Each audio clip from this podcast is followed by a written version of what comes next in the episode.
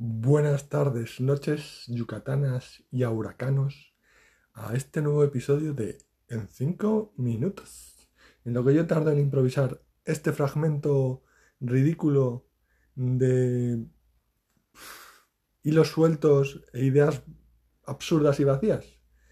La inteligencia artificial ha determinado cuál es la mejor obra traducida o escrita en el Aymara. Eh, he de decir una cosa, que eh, estoy harto de ver eh, noticias clickbaits, la mayoría, sobre la inteligencia artificial determina cuál es la obra en castellano, la obra en inglés, la obra en aymara, la obra en japonés, la obra en, en yo qué sé, en francés, más importante, más influyente de todos los tiempos.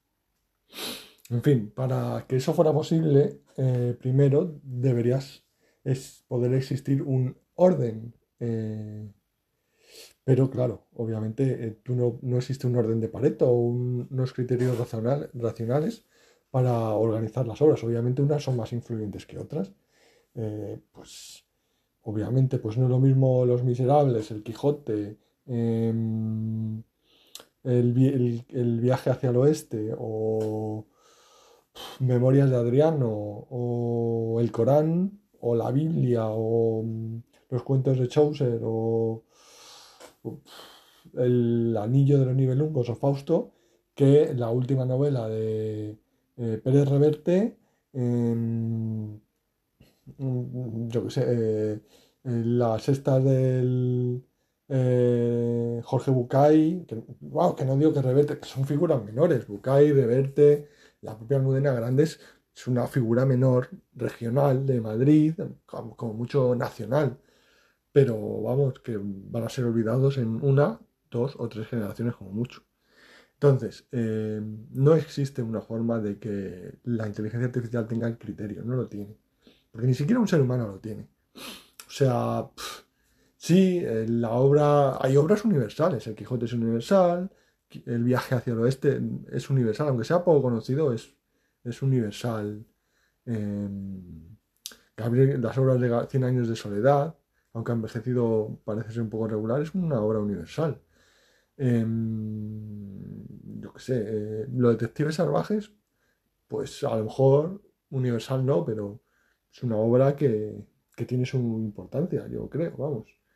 Em, no sé, la verdad, eh, Rayuela, eh, hay muchas.